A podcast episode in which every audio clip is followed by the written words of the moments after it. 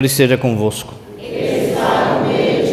Proclamação do Evangelho de Jesus Cristo, segundo Mateus.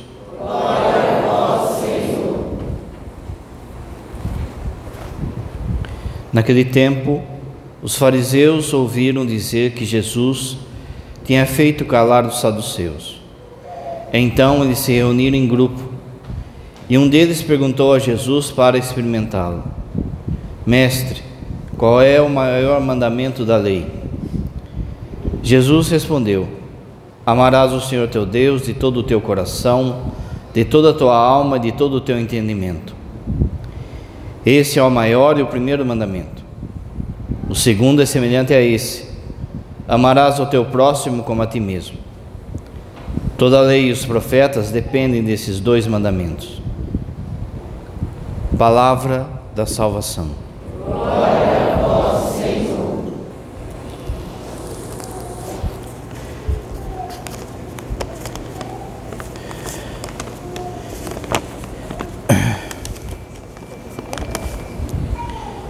Caríssimos irmãos e irmãs, é muita coisa que o padre vai falar, então depois você procure aí no Spotify, coloca lá, busca Padre Enéas, daí vai aparecer a homilia, porque é bom depois você até anotar o que o padre vai falar.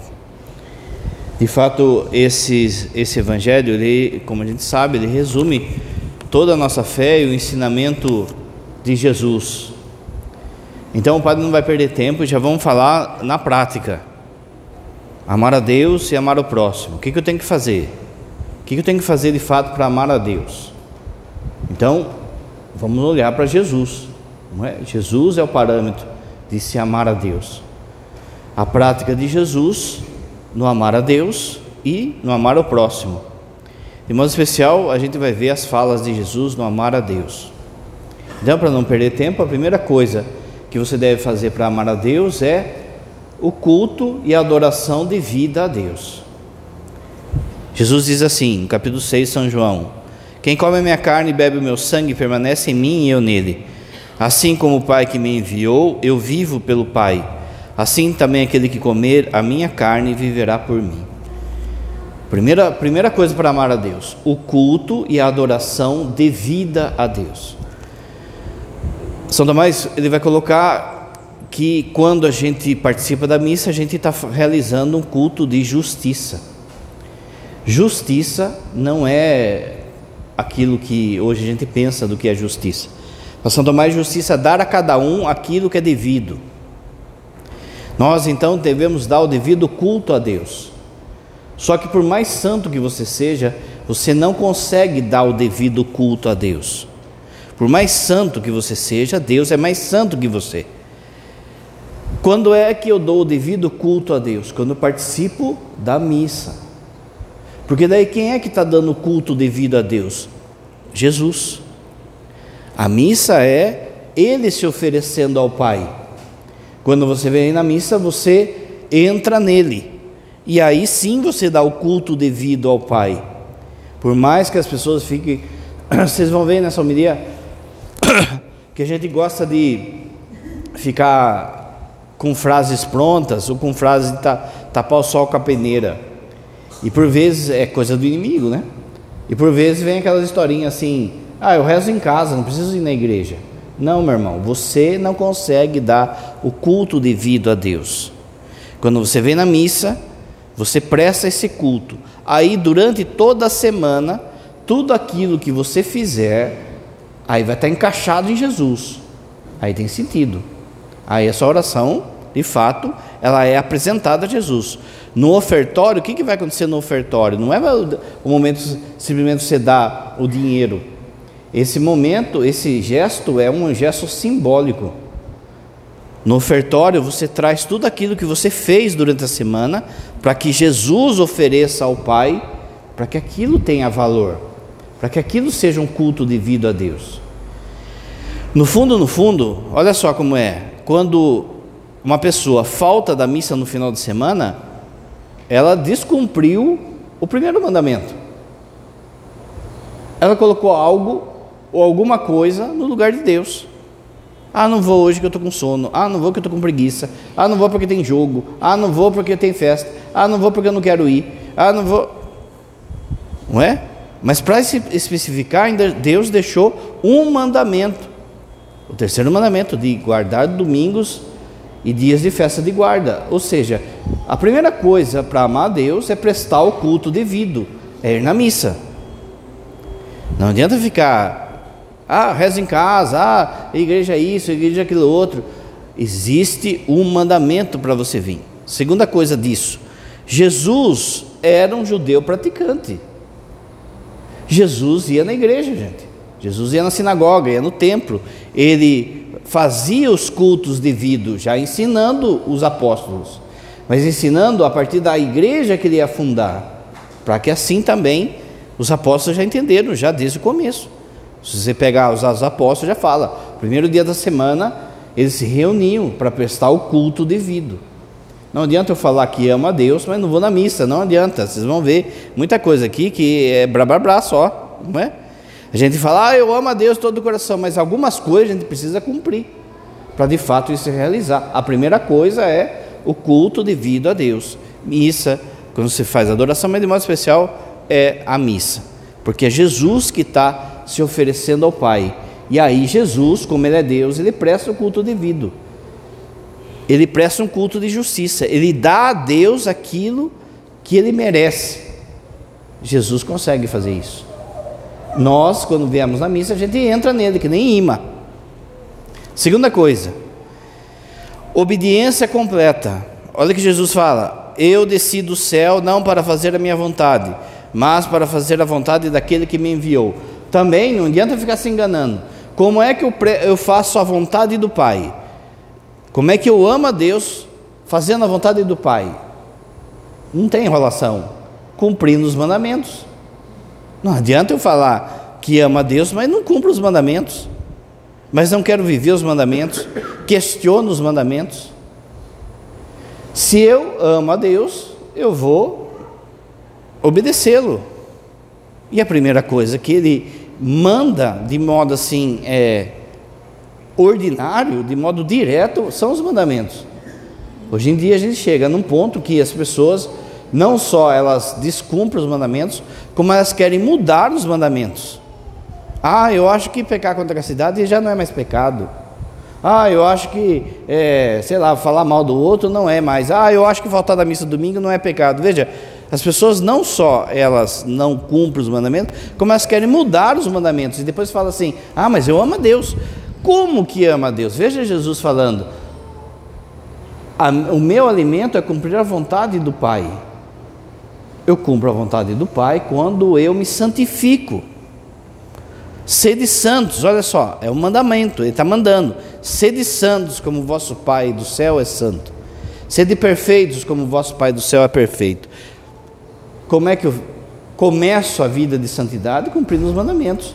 Não fica enrolando, não fica é, é, negociando com o diabo, sabe? Ah, eu acho que não é bem assim. Acho... Não, gente, senão Jesus, Deus colocava os mandamentos no condicional.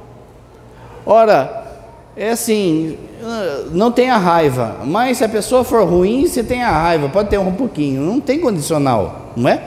Veja aqui, quando Jesus fala assim, vai lá e visita os presos, lembra? Estive com fome, estive nu, estive preso. Não fala assim, eu estive preso injustamente. Não tem condicional. A gente fica pondo condições, sabe? Ah, mas, ah, mas. Não, gente, é cumprir os mandamentos. Para de manha. Quero amar a Deus, prestar o culto devido, cumprir os mandamentos.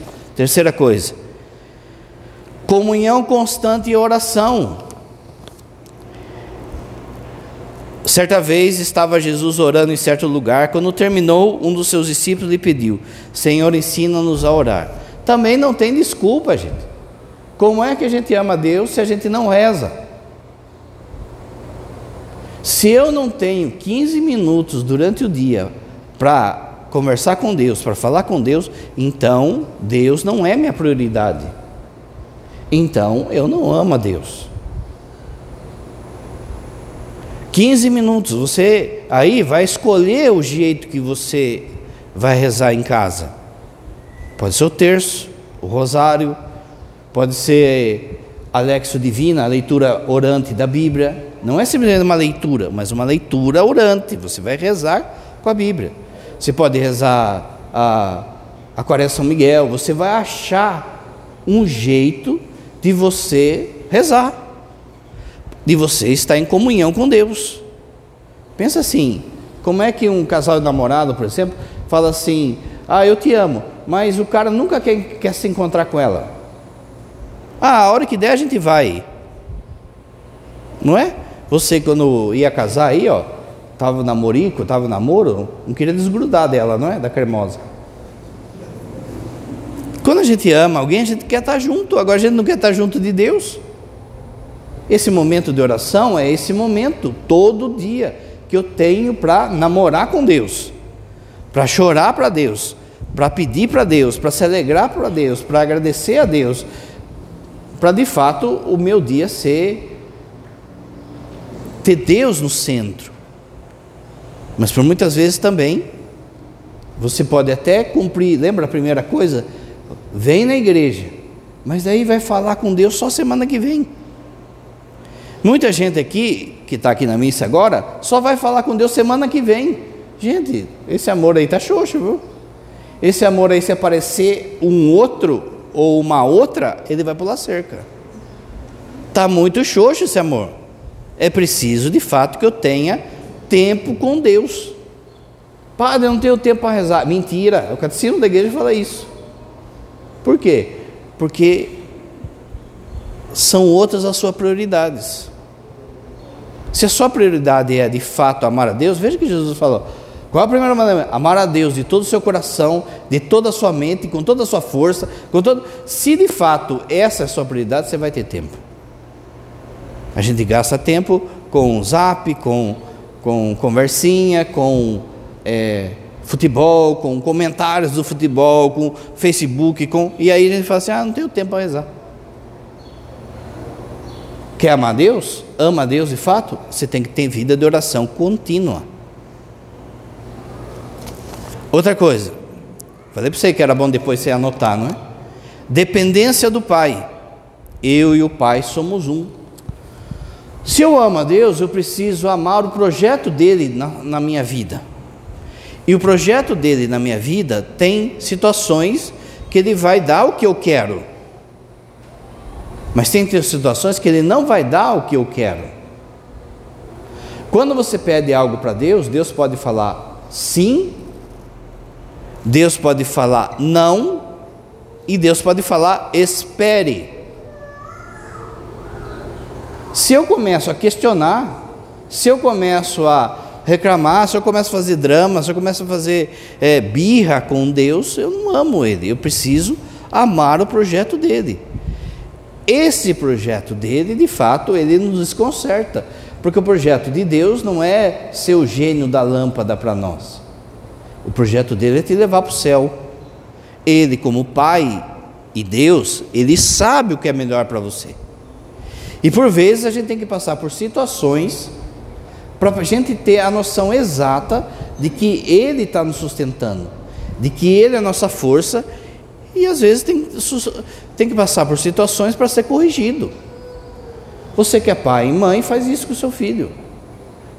Quando você leva lá o seu filho para tomar uma injeção, o seu filho não entende, ele vai pensar assim: nossa, meu pai está fazendo mal para mim, está doendo. Muita coisa na nossa caminhada é injeção que Deus dá para curar a gente. Muita enfermidade física, às vezes é para curar a gente, para nos curar, para nos levar para o céu.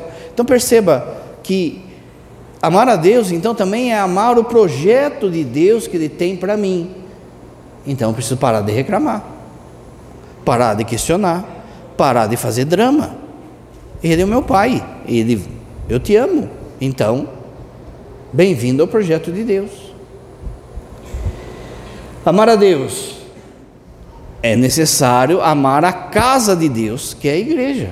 Não é assim? Você ama a pessoa, você tem que amar o ambiente que ela vive. Esse ambiente é a igreja de Deus. Veja, aqui tem duas coisas. Primeiro, a igreja, o espaço físico, que ela é importante sim. O espaço físico, vai dizer o Vaticano II, ela é uma extensão do corpo de Cristo. Essas paredes são sagradas, gente. Esse, esse chão que você pisa é sagrado, não é? É só trazer um demoniado aqui, você vai ver.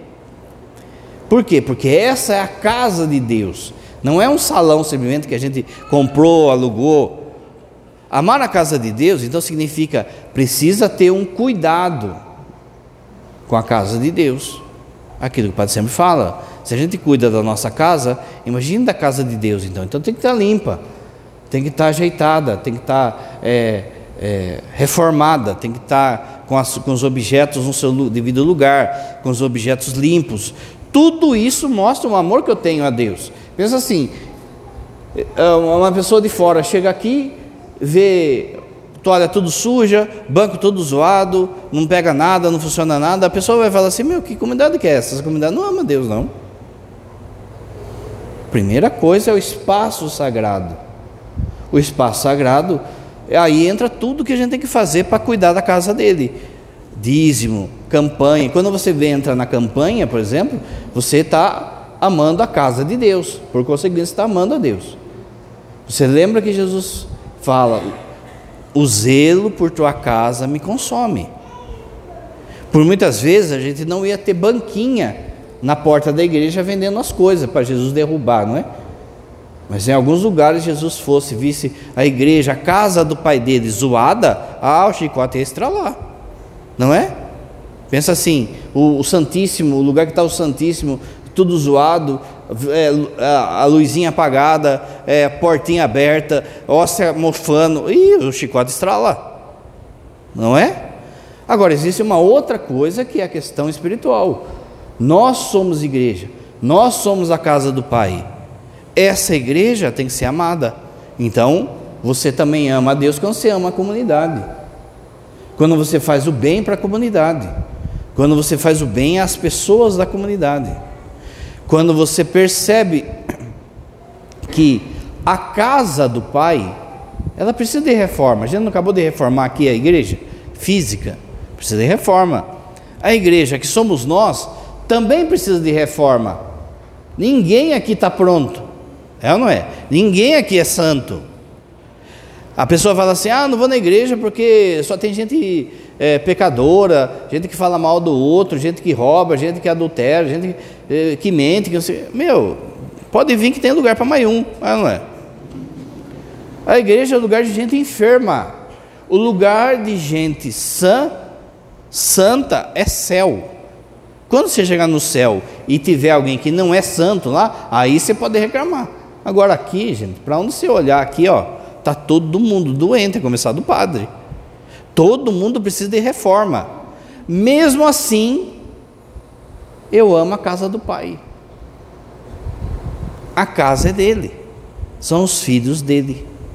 O zelo por tua casa me consome. Amar a Deus, ensinar a verdade do Pai. Jesus disse: a obra de Deus é essa, crer naquele que ele enviou. Se eu amo a Deus, eu vou replicar o que Deus fala, e não vou ficar falando palavras da minha cabeça, não vou ficar inventando verdades da minha cabeça. Se eu amo a Deus, a verdade, o Evangelho, a doutrina, o catecismo, é a bússola da minha vida, é aquilo que saiu da boca dele é a verdade que vem dele. Portanto, eu não negocio essa verdade.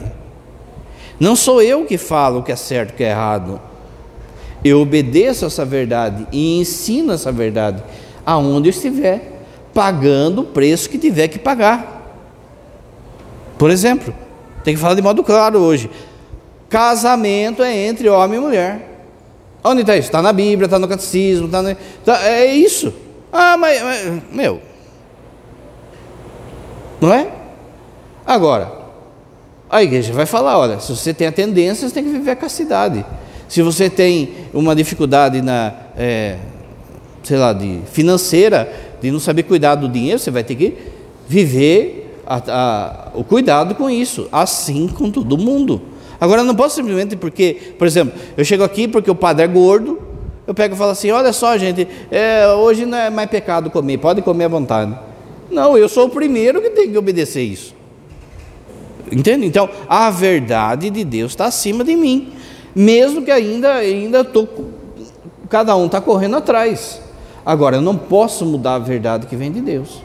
E às vezes a gente tem que pagar o preço na firma, na faculdade, na, na família.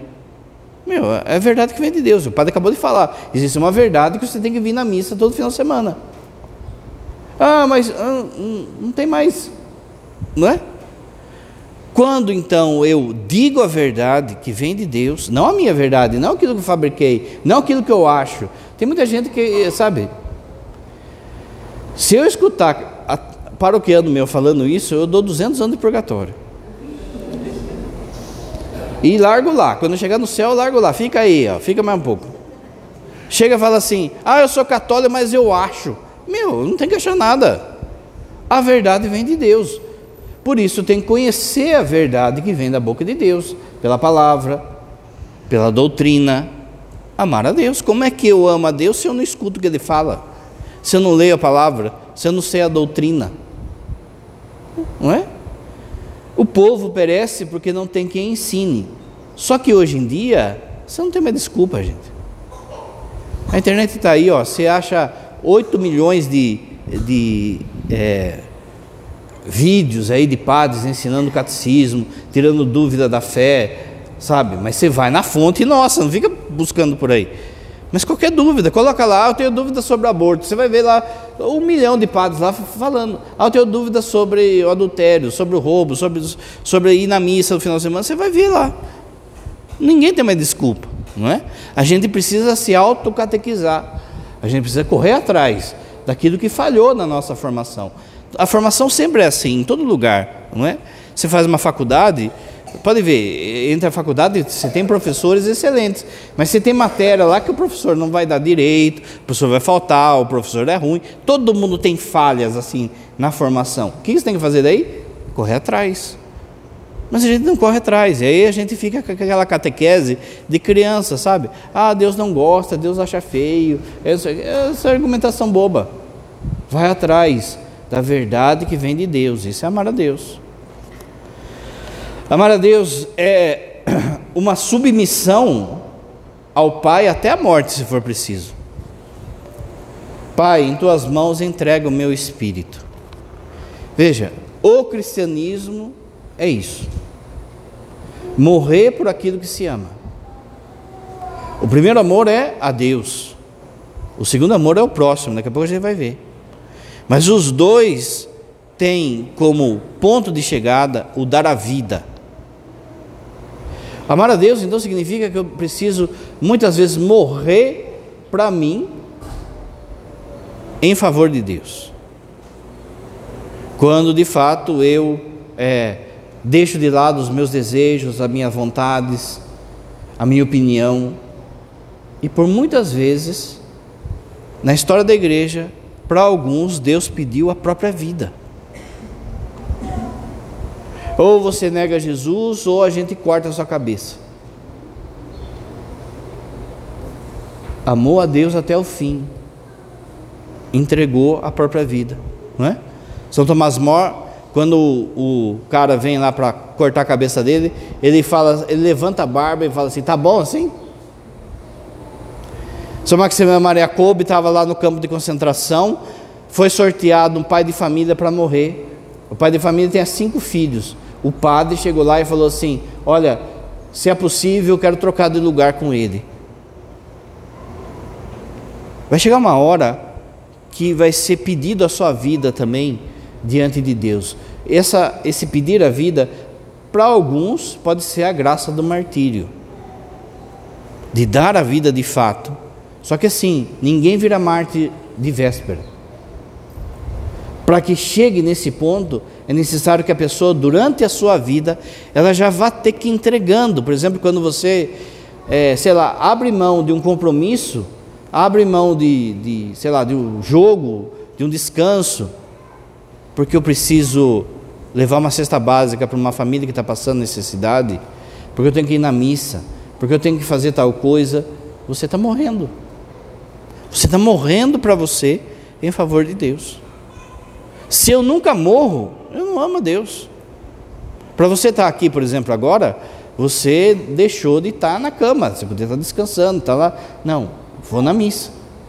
De certa forma, é um morrer para Deus. Por fim, o amar a Deus, ele passa por aquilo que Jesus falou: amor pelo Pai, refletido em amor pelos outros. Jesus diz assim: Um novo mandamento lhes dou: amem-se uns aos outros, como eu os amei. Vocês devem se amar uns aos outros. Veja, essa dobradiça, porque os dois são profundamente interligados. Não adianta eu ficar dizendo que ama a Deus e até cumprir essas coisas que o padre falou, se eu não transformo isso aqui em amor concreto na vida do próximo. Existiu uma heresia na igreja que o Papa Francisco é, denunciou, que, que voltou, aliás, nunca deixou de estar sempre aparecendo, que chama gnose. Gnose é um tipo de conhecimento, mas também é um tipo de intimidade, tipo assim, só eu e Deus. Eu e Deus, o resto que se dane. Não existe isso, sem no cristianismo. Por muitas vezes dentro da igreja a gente encontra gente assim. Ah, eu e Deus e que se dane o resto, sabe? Não se importa com a casa do pai, não se importa com quem está do lado, não se importa com o sofrimento do outro, não se importa com nada. Ah, eu rezo o terço, vou na missa, vou não sei o que, mas e aí? Muito bem. Isso se chama gnose. Por outro lado, existe um só fazer pelo próximo, sem olhar para Deus. Isso na história da igreja se chama pelagianismo, ou aquilo que a gente conhece como ativismo. Eu me salvo por aquilo que eu faço, vou fazendo um monte de coisa. Se aquilo não tiver embicado para veja que então você precisa perceber aquilo que Jesus falou. Tão unido de tal forma esses dois. Só que o segundo ele tem que ser uma uma radiação, uma complementação, uma, uma continuação do que é o primeiro mandamento. O primeiro mandamento não é dar comida para pobre. O primeiro mandamento é amar a Deus sobre todas as coisas. Você aí exerce esse amar a Deus fazendo o que o padre falou e também amando o próximo que a gente vai ver agora. Essa dobradiça então é inseparável na sua vida. Os dois mandamentos. Como é que eu Madre Teresa de Calcutá vai falar assim, vamos perguntar para ela: por que é que você faz tanta coisa pelos pobres? Olha como deve ser o seu cuidado para os outros, olha como deve ser o seu amor ao próximo. Ela fala assim: porque no fundo é uma desculpa para mim amar a Deus. Como eu não vejo Deus, eu amo o próximo que eu vejo. E ali eu estou amando a Deus. É assim. Quando você vai, por exemplo, dar uma cesta básica para alguém, vai ajudar uma pessoa, vai. Não é simplesmente. Você não é ONG. Você é um cristão. Como cristão, o motivador daquilo no seu coração deve ser o amar a Deus. E por consequência, eu amo a pessoa. No dia do juízo, a gente vai ver que muita coisa que a gente achava que era caridade, não era porque não tinha Deus como motivador. Uma pessoa pode dar a cesta básica aí para um milhão de pessoas, para ganhar voto. Pode dar uma cesta básica aí porque é maçom, porque é espírita, porque é isso, porque... Não, você faz pelo próximo porque você ama Deus. O motivador é Deus. Olha a matéria de Calcutá, São Francisco. Na base está Deus das coisas. E se está Deus na base, você começa a fazer coisas que você mesmo não ia conseguir fazer, que é aquilo que o padre vai falar agora. Por exemplo, a paciência. Talvez se você não tivesse Deus na sua vida, essa paciência aí, ó, né? Talvez a castidade, por exemplo. Talvez você perceba que é muito tentado nisso, tem muito fogo aí. E aí você só segura por quê? Porque Deus tem um mandamento, porque eu amo a Deus, então me seguro. Então, quando você de fato imbica o amor ao próximo, a Deus, a coisa já muda, Porque você consegue fazer coisas que, aquilo que o povo fala, né? Humanamente você não consegue, sabe? O povo vem e fala assim: ah, padre, o meu humano. É, meu, você é divino por acaso, né? Mas é, dá para entender o que o povo quer dizer, não é? Quando de fato são coisas que estão tá aí em você e você não consegue viver se não for pela graça de Deus. Agora vamos entrar então, entendendo isso, o que é amar o próximo. A primeira coisa é você saber quem é o próximo. O próximo é essa palavra mesmo, é quem está próximo.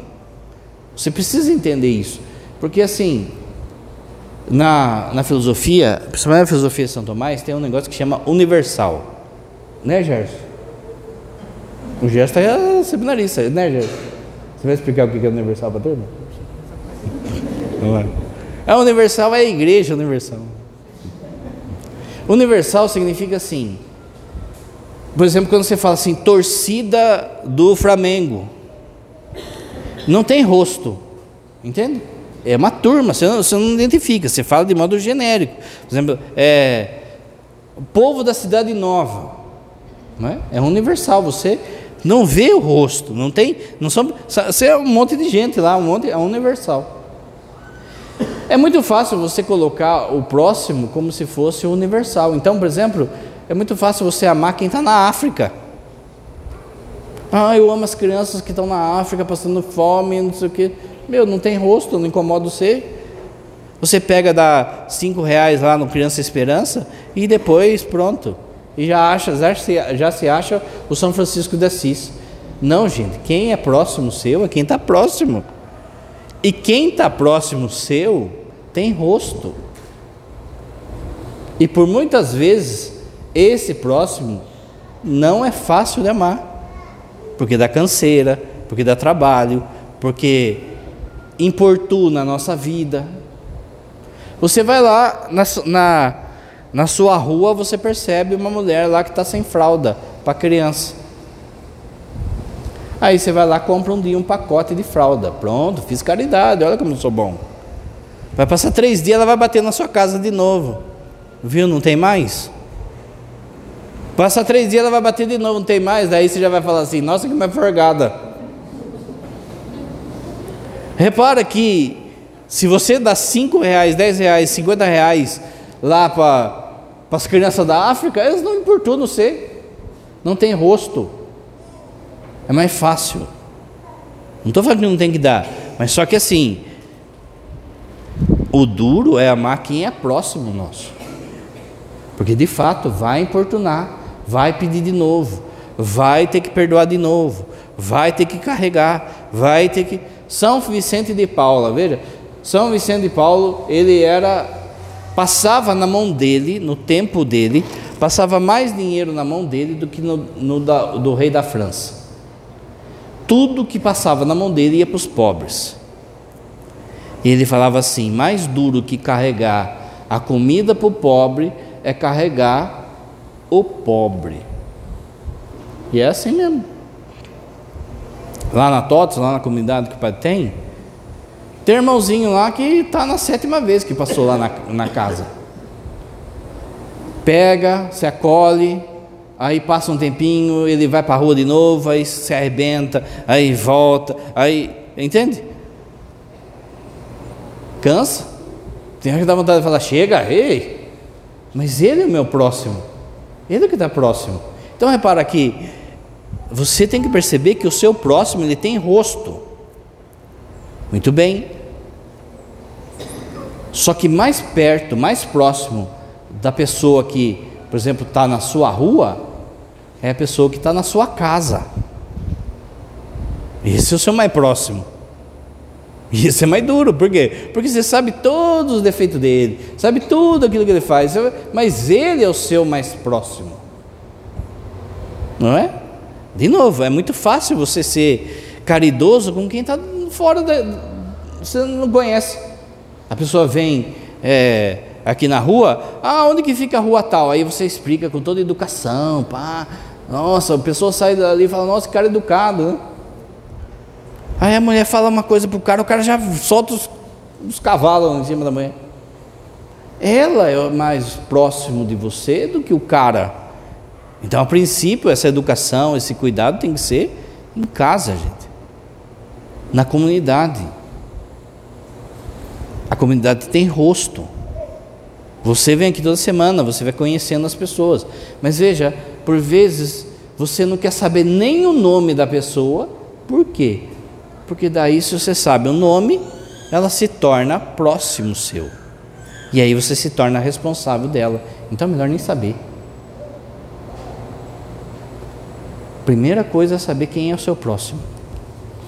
Segunda coisa, para amar o próximo. Se importe com as pessoas. Aquilo que o pai está falando. Se você não sabe nem o nome, você não se importa com ela. Se importe com as pessoas. Quem é essa pessoa? Onde ela mora? Não é? Às vezes pode acontecer assim, ah, você tinha uma mulher assim, assado, o padre pergunta para o povo que vinha aqui na igreja, não sei o quê, cadê ela? Ninguém sabe responder. A mulher vinha todo domingo. Às vezes até, sei lá, lavava o chão. Ninguém sabe responder. Por quê? Porque ninguém se importou com ela. Se importe com as pessoas. Mesmo as que não merecem. Porque não tem condicional. Se importar com as pessoas é saber quem elas são, o nome, onde mora, quem é a família dela, é, o que ela gosta, o que não gosta, o que se importe com as pessoas. Veja, é, a gente podia ter um trato, nós padres, com o povo, por exemplo, aqui da, do Sagrado Coração, um trato tipo patrão e funcionário. Eu vim aqui e celebrar a missa direitinho, tudo e queimar o chão. Mas vocês precisam se importar com os padres. E os padres precisam se importar com vocês. Como é que vocês se importam com os padres? Cuidando dos padres, ajudando os padres, dando, não ficando questionando, desobedecendo é, às vezes traz um bolinho, ah, não é? Tudo isso é se importar com o padre. Ah, vai lá o padre, ah, eu chego aqui com uma caixa de alface para o padre Neia. Meu, você não está se importando comigo, porque a primeira coisa que você tem que perguntar, o padre gosta? Não, então que você está dando uma caixa de alface para o padre? Mas para o padre também é assim, é muito fácil, por exemplo, chegar lá na secretária, às vezes a turma fala, padre, eu não consigo atendimento. Porque, gente, eu tenho que me importar com as pessoas. É muito fácil chegar lá e falar assim: marca 50 por dia. Aí chega uma pessoa e fala assim: Padre, eu estou com problema no casamento. Ah, é? Vamos rezar, né? Deus te abençoe. Próximo. Não é? Eu atendo 50 assim. Eu preciso me importar com elas. Eu preciso perguntar: mas o que está acontecendo? Mas e o seu filho? mas essa saúde, mas isso e aquilo outro, aquilo outro. Isso aí demanda tempo. E a gente não quer, a gente não quer se importar, como o Padre falou. Quando é, há um atendimento, gente, quando o padre atende as pessoas, no confissão, no atendimento, aquilo cansa a gente. Ah, mas só fica sentado lá, vai lá para você ver. Cansa mais às vezes que serviço físico. Por quê? Porque a pessoa chega e descarrega o pior dela ali para você. É muito fácil eu não me importar. Olha, ah, ah está com dificuldade do casamento, né? Ah, difícil, né? Ah, não está fácil para ninguém, né? Ah, tá bom, reza uma Ave Maria e vai embora. Eu carrego aquilo que vocês contam. Eu tenho que descarregar isso no sacrário. Eu vou lá no sacrário e rezo por cada um que passou. Eu me importo. Eu tenho uma palavra às vezes eu não tenho uma palavra para a pessoa, mas eu carrego quando celebro a missa, eu carrego quando eu é, vou no Santíssimo, quando as pessoas pedem a minha oração. Lembra do Universal? Às vezes, quando, por exemplo, o padre falou assim: é, coloque a sua intenção na missa, é a hora de você lembrar de rosto. Ah, pelo meu pai que pediu a oração essa semana, pela minha vizinha, pelo não sei o quê, pelo se importe com as pessoas. Ah, padre, mas eu tenho um problema. Se você quer curar as pessoas, o padre vai falar isso. você precisa ser curado. Aliás, se você quer ser curado, você precisa curar as pessoas. Isso também é amar o próximo. Deus te deu o mandamento. Deus te deu o poder de curar as pessoas. Como é que você cura as pessoas? Sendo ressurreição para elas. Você precisa trazer vida para as pessoas. Você precisa levar saúde às pessoas. E aqui não é simplesmente também é cuidado pelo próximo, rezar por elas.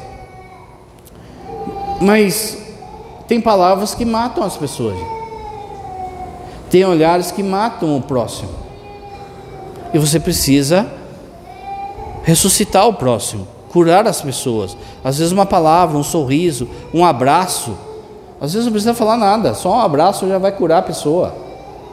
Só um estar presente, isso é outra coisa para para amar o próximo. Meus irmãos, olha só, em tempos digitais, você precisa estar presente. A pessoa mandou uma mensagem para você e falou: Ah, minha mãe morreu, eu estou aqui no velório e tal. Pá, pá, pá. Aí você manda um emoji de choro. Meu, a coisa mais fácil do mundo. Você precisa estar presente. Você precisa ir lá. Entende? A gente está delegando as coisas de estar presente. A gente, por exemplo, tem um amigo seu, amiga sua que fez aniversário. Esteja presente. Não deu para ir no dia, não é simplesmente dar presente, esteja presente. Não deu para ir no dia, vai no outro. Mas sabe, aí manda emoji de aniversário, mensaginha de aniversário. Meu, meu, veja, é não se importar, porque é muito fácil isso. É, é assim, fazer por obrigação. Hoje em dia a coisa é tão é, podre que até o Facebook, o WhatsApp, eles já dão mensagem pronta para você de aniversário. Esteja presente, vai dar um abraço na pessoa, a pessoa está precisando. Esteja presente na sua família, nos seus filhos, na dificuldade do seu filho, na dificuldade da sua filha, na brincadeira deles, brincando com eles. Não, não está presente, está lá uma múmia lá deitada no sofá. Esteja presente, rola no chão com a criança, brinca com a criança, faz a tarefa da criança. Esteja presente, é o seu próximo. Esteja presente com a sua esposa, está passando dificuldade, tá, apareceu lá, sei lá, um. A mulherada vem com aquelas doenças lá, né? Mioma, brioma, sei lá como chama os negócios. Vai lá ver o que é, já, cara. Vai ver, vai. Põe na internet lá, vai pesquisar, vai ver o que é. Ah, é coisa de mulher. Meu, Esteja presente, esteja presente na situação do seu marido. Olha, ele está quietão assim porque está com problema lá na dificuldade no trabalho. Você está presente, você está ali. Não é? Precisa ficar cutucando, às vezes não quer falar, o homem é assim, é, é, demora para processar, ele fica mastigando, ruminando primeiro dentro. Mas você está ali, você está ali, você está presente. Não, vamos mandar emoji, vamos mandar mensagem zap, vamos não sei o quê. Veja como que virou. É o próximo, você tem que estar próximo. Na comunidade, não sei o quê. A pessoa fala assim: Ah, viu, Fulano, meu marido está doente, meu filho está doente, dá para você rezar. Aí a pessoa manda a mãozinha assim, né? Mas reza, reza nada, meu. Mandou a mãozinha lá, meu, é tipo assim: Tá bom, beleza, mas estou saindo fora. Que modo de amar o próximo assim? Afeto, demonstre afeto às pessoas. Não é ser pegajoso. Ser pegajoso também ninguém aguenta. Mas demonstre afeto, gente. Abraço, uma palavra, um sorriso. Elogie as pessoas. É, elogie a, a que a pessoa fez, sabe? A esposa passou um batonzinho lá, nossa, tá bonitona. Elogie, sabe? Criança, a criança, toda criança nasce, a maior parte tem cara de joelho, já reparou? Mas você chega lá, que bonitinho, ah, não sei o que, a mãe fica toda. É, você está mentindo? Não, porque criança de fato sempre é bonita. É vida, é uma criança, é não é? Apesar de ter cara de joelho, você fala assim, é, é, é bonita, não sei o quê. Elogie as pessoas, fale das pessoas, fale bem das pessoas, mostre afeto. Veja, às vezes o filho não, não tem a liberdade de abraçar o pai. Você é marmanjão aí, ó, você que está casado já, ou está adolescente, não sei o quê.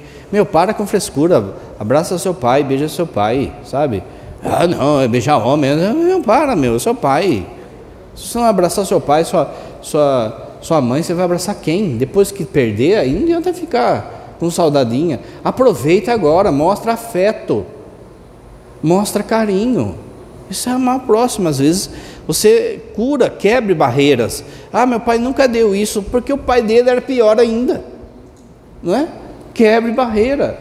Afeto, demonstra afeto. De novo, não é ser pegajoso, mas você tem que demonstrar afeto, sabe?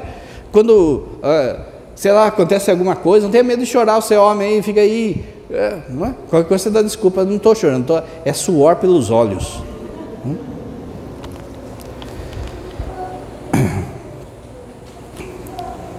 Escute as pessoas. Também é outra coisa, que é o tipo do emoji também. A pessoa pode falar e você escuta, mas não escuta. Escute as pessoas. O que, que ela está falando? Eu, você sabe que eu fico em crise, tem hora que eu fico, às vezes eu dou aviso, e aí a pessoa vem na porta, padre, mas o que, que é mesmo? Que dia que é? O que, que vai ser? Sabe? Você coloca assim, sábado vão vender bolo, cinco reais, lá na Sagrada Coração. O que, que vai vender? Quanto que é? Aonde que vai ser? Meu, eu penso assim, se o cara não escutou o aviso, imagina a homilia. Eu fico em crise, sabe? Escute as pessoas. Para escutar, você tem que estar ali. Você, quando escuta as pessoas, de novo, você se torna próximo, porque você se torna, de alguma forma, responsável também por ela. Você entra na situação dela. Você percebe quem ela é. Você percebe aquilo que o padre falou do atendimento. A pessoa chega lá, ela fala, eu não escuto, estou pensando, nossa, hoje tem que pagar o banco da paróquia, tem que pagar não sei o quê, tem que pagar não sei o quê. Ah, Deus te abençoe, vai com Deus, vamos rezar, né? Vai dar certo. Meu, que papo furado. Escute as pessoas. Preste atenção nas pessoas.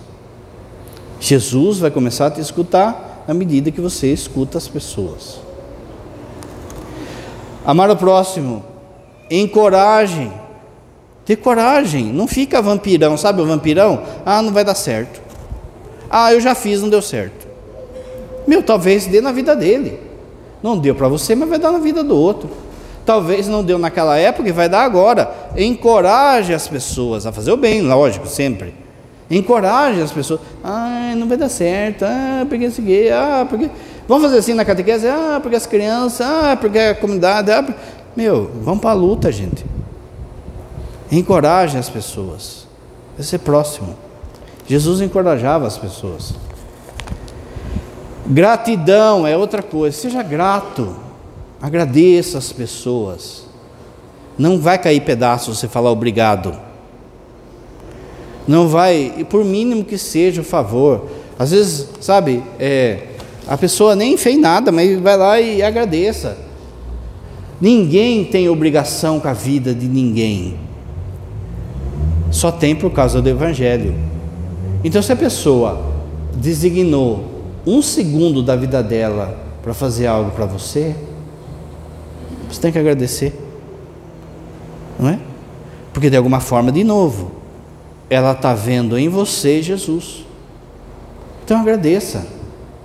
Agradeça é, é, as pessoas que do seu trabalho, da sua casa, da sua rua, não é só na comunidade na comunidade ainda mais, não é? Seja grato. Não é? Oh, obrigado por ter vindo limpar a igreja. Obrigado por ter vindo arrumar as flores. Obrigado, sabe? Às vezes aquilo incentiva a pessoa, a pessoa está meio xoxa, problema em casa, aquela coisa toda. Aí está pensando assim, ah, acho que vou parar de arrumar lá as flores, porque ah, cansei. Aí vem uma pessoa e fala, nossa, que arranjo bonito, hein? parabéns, não sei o. Pronto, pronto, a pessoa já Entende? Agradeça, você não sabe o poder do abraço, do agradecimento na vida das pessoas. Seja generoso. E aqui entra outra coisa, saiba dividir. Saiba dividir. Na conta de Deus é assim: quanto mais você divide, mais Ele multiplica para você. Para com esse negócio que é meu. Às vezes está vendo uma dificuldade de alguém, uma necessidade. Presta atenção, gente. Às vezes a gente ajuda, e tem que ajudar, não é? As pessoas aí carente, de rua, pobre, tudo, tudo aquilo que a gente sabe. Mas às vezes a necessidade é de alguém da comunidade que tem carro, que tem casa. E você olha e você pensa assim: não, essa pessoa está de boa, né? Mas às vezes chega uma época lá que está todo mundo desempregado. E aí o orgulho do outro não fala, ele não fala que está passando necessidade. Mas você precisa perceber, você precisa ficar atento, entende? Seja generoso. Às vezes a pessoa de fato tem casa, tem, mas está sem mistura, está sem uma conta para pagar, está sem. E você que está nessa dificuldade, você também precisa deixar ser ajudado, porque é um orgulho tremendo. Todos nós aqui precisamos de caridade. Todos nós aqui precisamos da ajuda do outro. Se eu acho que eu não preciso de caridade, se eu não preciso da ajuda do outro, Deus vai quebrar isso na marra. Tem gente que ajuda todo mundo, mas não deixa ser ajudado. Deus vai quebrar isso na marra. Uma hora ou outra cai na cama, até a fralda tem que depender de outra pessoa. Seja generoso, divida, peça ajuda, peça ajuda. Chega lá e fala, olha, estou com uma dificuldade assim, tô, tô, vai com o padre, vai com, a, com alguém da comunidade, vai com alguém da família. Não tenha receio.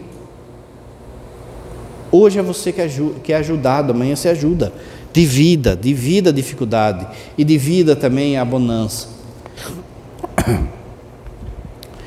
Seja dócil Aqui não é ser, sabe?